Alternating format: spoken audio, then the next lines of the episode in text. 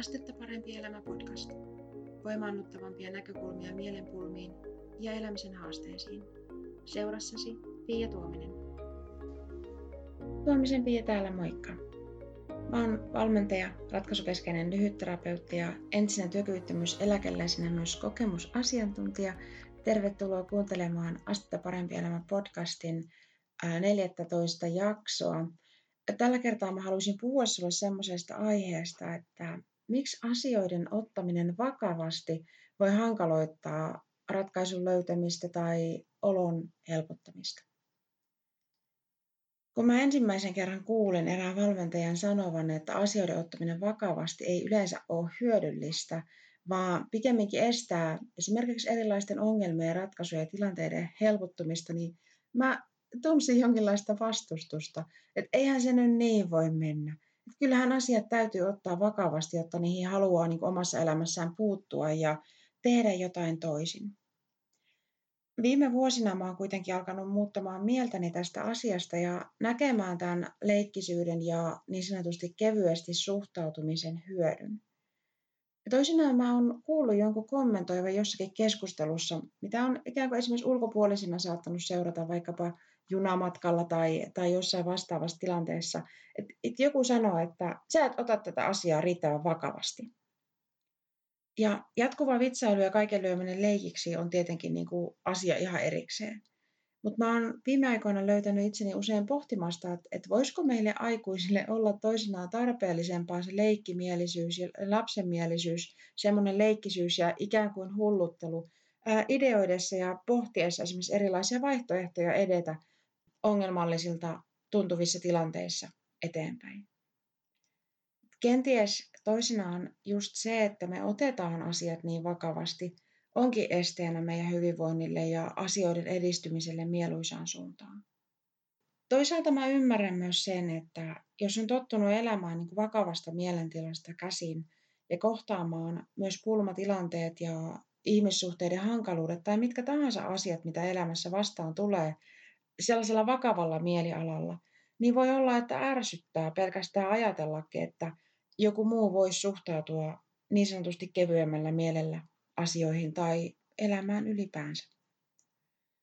Se ärsyntymisen tunne voi joskus kuitenkin osoittaa myös jotakin sellaista, mihin me ei olla itse vaan totuttu. Ja se ärsyttää, koska ei ole tottunut toimimaan itse niin. Eikä sen takia, että se ärsyttävä asia olisi välttämättä huono tai jotenkin järjetön tapa toimia tai ajatella. Mitä sitten tämä on tämä tämmöinen, että jos, jos suhtautuisi leikkisästi tai ei niin vakavasti, niin huumori on tietenkin niin kuin yhdenlainen lähestymistapa siinä asiassa, mutta tämmöinen, mitä mä itse olen myös jotenkin omassa elämässäni testannut, on se, että toisenlainen tunnetila mahdollistaa toisenlaisen ajattelun.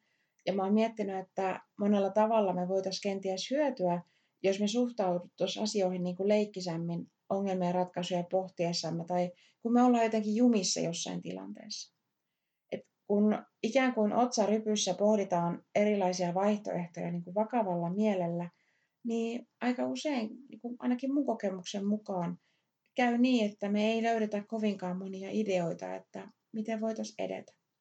Se luovuus, mikä meissä niin kuin kaikissa oikeastaan on, niin me, se ei useinkaan pääse loistamaan niin kuin siinä vakavassa mielentilassa, kun ollaan. Ja, joten ainakaan niin kuin kovin uudenlaista tai erilaisempaa ratkaisua ei ehkä saada aikaiseksi. Tietenkään ratkaisuja ei välttämättä tarvitse aina olla ei uudenlaisia ja erilaisia ollakseen toimivia, mutta eräs hyöty tämmöisen uudenlaisen ratkaisun keksimisessä voi olla, olla esimerkiksi sellainen, että jos vaikkapa perhe ratkoo yhdessä jotakin ongelmaa ja päätyy perheenä valitsemaan jonkun sellaisen yhdessä ideoimaan niin kuin luovan ja uudenlaisen lähestymistavan, niin voi tämän perheen motivaatio kokeilla sen toimivuutta olla niin kuin huomattavasti suurempi kuin jos nämä ratkaisuideat tulisi ulkopuolelta ikään kuin ulkopuolisten asiantuntijoiden sanomana, että no näin teidän tulisi toimia tämän pulman suhteen. Ja lisäksi kun me tutkitaan esimerkiksi jotakin ongelmaa niin kuin leikkisämmästä mielentilasta käsin, niin meillä on kehossamme ihan eri tunnetila, ja koska meillä on eri tunnetila ja erilainen olo, niin myös meidän ajatukset on helposti erilaisia, ja meidän on helpompaa käyttää meidän mielikuvitusta apuna. yksi tapa muuttaa sitä omaa tunnetilaa niin kenties sellaiseen leikkisempään suuntaan on se, että miten sä käytät sun kehoa. Tässä eräänä päivänä ää, eräänä mun läheisellä oli sellainen olo, että hänellä on pulma ja se ei vaan muutu. Ei ole mitään, mitä sille asialle voi tehdä. Ja hänellä vaikutti olevan tämän asian suhteen aika epätoivoinen olo.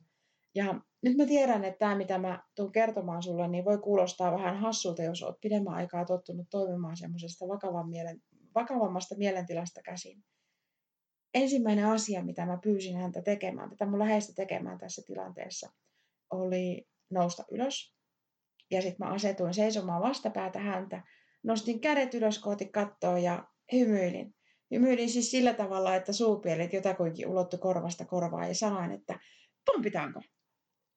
Ja mä tiedän, että tämä voi kuulostaa tosi tyhmältä tai ehkä omituiselta tai ei-aikuiselle sopivalta tavalta toimii. Mutta se, että me tämän läheiseni kanssa äh, hassuteltiin hetki, ennen kuin me jatkettiin keskustelua tästä pulmasta, niin muutti hänen olotilaa siihen suuntaan, että ei hänellä ollut niin jumittunut olo asian suhteen. Me sen jatkettiin sitä keskustelua tämän meidän omituisen pienen pomppimishetken jälkeen siitä ajatuksesta käsin, että mitä hän tälle asialle voisi tehdä.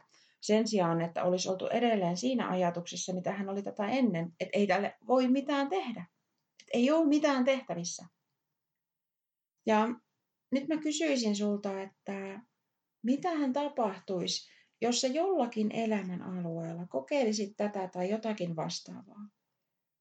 Ei tarvitse olla niin kuin pomppimisesta kyse, mutta jotain sellaista, niin kuin, että millä tavalla lisätä semmoinen pieni määrä leikkisyyttä tai leikkimielisyyttä tai sellaista hassuttelua sun elämään, jotta sä voisit testata, että mitä hän tapahtuisi. No ei välttämättä kannata kokeilla tätä kovin vieraiden ihmisten kanssa, ensimmäisellä kerralla ainakaan.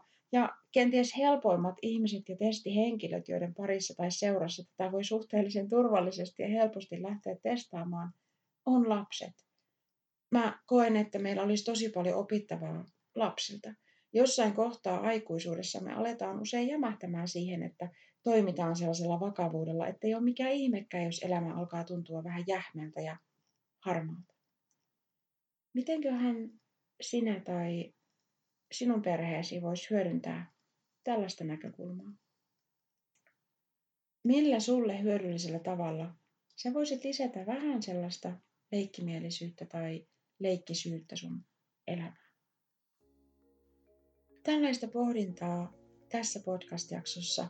Mä toivon, että tästä on sulle jotain ajatuksia herättävää, iloa, hyötyä ja jotain sellaista, mikä ehkä jollain tavalla liikauttaa sussa jotain varsinkin jos olet viime aikoina suhtautunut elämään aika sellaisella vakavalla mielialalla, niin että jos, jos miettisit vähän sitä, että millä tavalla voisit niinku ripauksen sitä sellaista leikkimielisyyttä lisätä sun elämään. Mä itse olen kokenut sen nykyaikana itselleni tosi tärkeäksi, että elämässä on myös sellaista ei niin vakavasti asioihin suhtautumista kuin mitä ehkä aikaisemmin on suhtautunut, on tavannut suhtautua. Kiitos kun olit mukana kuuntelemassa tätä podcast-jaksoa ja kuulemisiin seuraavassa.